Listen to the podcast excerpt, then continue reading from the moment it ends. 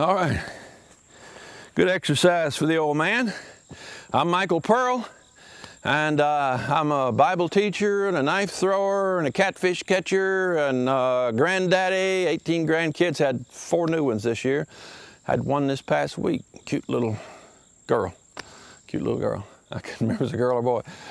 But it's a pretty little girl and uh, was real healthy and came out just fine. And I'm here to answer any Bible questions you got. Jared follows me around with his camera. So, Jared, what's the first question you got today? Hi, my name is Mike. I'm from Reseda, California. And uh, my question is um, Will all Christians be raptured or only the Christians that overcome and are remembered in the book of remembrance? Uh, that's my question. And just like another mini question is Will pets be reunited with their owners in heaven? Thank you. All right. Will pets be reunited with their owners?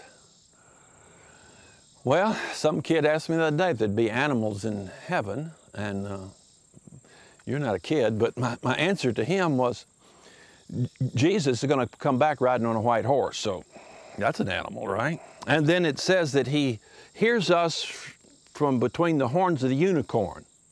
I don't know how you get between the horns if it's a unicorn. Maybe it's like a rhinoceros is called a unicorn it's got big horn, little horn. And he's riding between them. Or maybe there's another creature in heaven that's got kind of one horn that's split and he sits between them. Uh, then uh, the Bible uh, speaks of a dragon, great, dragon in heaven. That's an, an, evil dragon there in that case. Uh, then there is uh, the cherubims, which have the face of a lion, an ox, an eagle, and a man. Uh, there's a river of life, maybe it's got fish in it, all you anglers, that flows out of the throne, and it says it's deep enough to swim in, so there must be swimming in heaven. Uh, what other animals do we find in heaven? Uh, oh yeah, yeah, yeah. In the book in the in the, uh, the book of Isaiah and the book of Revelation, it speaks of uh, in that new kingdom says that a hand, will, a child will put his hand in a cockatrice den and it won't hurt him. And it said a child will lead a lion. And it said the lion and the lamb will lie down together and won't, the lion won't eat the lamb. Uh, Peter would enjoy that if any of them could ever make it in. Uh, it'll be a totally uh, vegetarian society, apparently. Uh, so yeah, uh, there's going to be uh, lots of animals in heaven. Now, whether or not you get united with your particular animal, I've got a couple dogs I know never make it to heaven. And I, have never known a cat that I believe would make it to heaven. They're all deceiving, deceivers and liars that I've ever had. Uh, what about your pet chickens? I have no idea. There's nothing in the Bible about your personal animal uh, going to heaven. However, uh, you know, it's going to be a blessed state. Perhaps God would just say, hey, you want that favorite dog? Here he is. And you can have him back again. I don't know.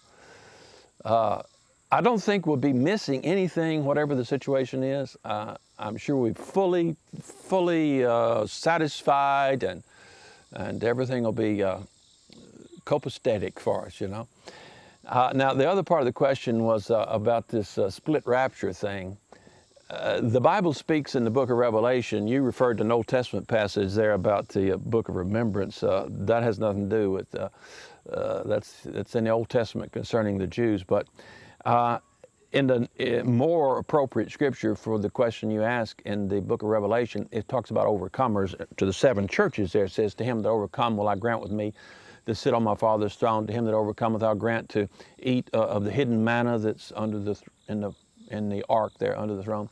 To him that overcomes, uh, uh, give him a new name and so forth, so forth. There's, there's about six. To him that overcometh, he's going to do things for us. And so a doctrine has arisen because there's this understanding, and we all know that, that there's a great gap between what God expects of us and tells us to be as Christians and what most Christians are. And so the idea arose that most Christians are not good enough uh, for heaven. Uh, the only fallacy in that is that none of us are good enough for heaven. The idea that most are not is, is false. None of us are. But there's the concept that a few Christians are better than the rest of them. And so the rest of them are not going to get raptured. They're not going to get in the bride of Christ. they're going to uh, be saved but not part of the bride, and Christ, God's going to take out the bride first and, and have the wedding, and then He's going to put the rest of the Christians are going to go through the tribulation and great suffering. And uh, there they're going to be sanctified, and then He's going to come back and, and, and take them. That, that confusion results from failing to understand the difference between the kingdom of God and the kingdom of heaven. Get my book, Kingdom of God, Kingdom of Heaven, called uh, Eight Kingdoms. And that'll clarify a lot of those prophecies for you a lot of those parables that you read in Matthew about uh, uh, the overcomers and so forth, and about the children of the kingdom being cast out and and uh, what all. But there's only there's only two classes of people in the day of judgment. That's those who've been had their sins washed away by the blood of Christ, been born again, have the Holy Spirit, are saved, the name's written in the book of life, they have a home in heaven, and they're part of God's family. That's one class. The other class are good people are bad people, uh, religious or not religious, uh, Christian or not, people who do not, have not been born again, do not know the Lord Jesus Christ personally, their sins have not been washed away, they're natural, they're carnal, they're lost, they're unsaved. Two classes of people. Uh, in that day, there will be a separation of the sheep from the goats, and uh, there won't be any won't be any third group, won't be any purgatory, won't be anybody going through some kind of remedial class where some get raptured out and the others get left behind. The book of First Thessalonians there, chapter uh, 4, verse 12, I believe it is, uh, speaks of when Christ comes back that uh, uh, we'll all be taken up together with him in the air to be with the Lord. So shall we evermore be with the Lord. And uh, there is no second taking. There is no one left behind. Those that are go through the tribulation, according to the book of Revelation, are all unsaved. And uh, the only ones who get saved during the tribulation are those who didn't hear before, according to Second Thessalonians. He sends a strong delusion that they should believe a lie, that they all might be damned, who believe not the truth, but had pleasure in unrighteousness. So if you've heard the gospel in this age and not been saved, you won't get a chance during the tribulation. And those who are saved during the tribulation will be those who never heard the gospel before the rapture of the church. Uh, no, that's. Uh, that's a man-made doctrine that's never taken very good root because it's not found any foundation in Scripture besides pulling some obscure passage like you did out of the Old Testament about a book of remembrance. Sure, there's a book of remembrance. Uh, but in the New Testament, there's also a book of life, Lamb's book of life.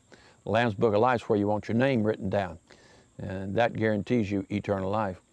All right, Jared, I'm going to go back to pitching some blades. If you would like to ask a Bible question, email us at BibleQuestions at nogreaterjoy.org or call at 931 805 4820.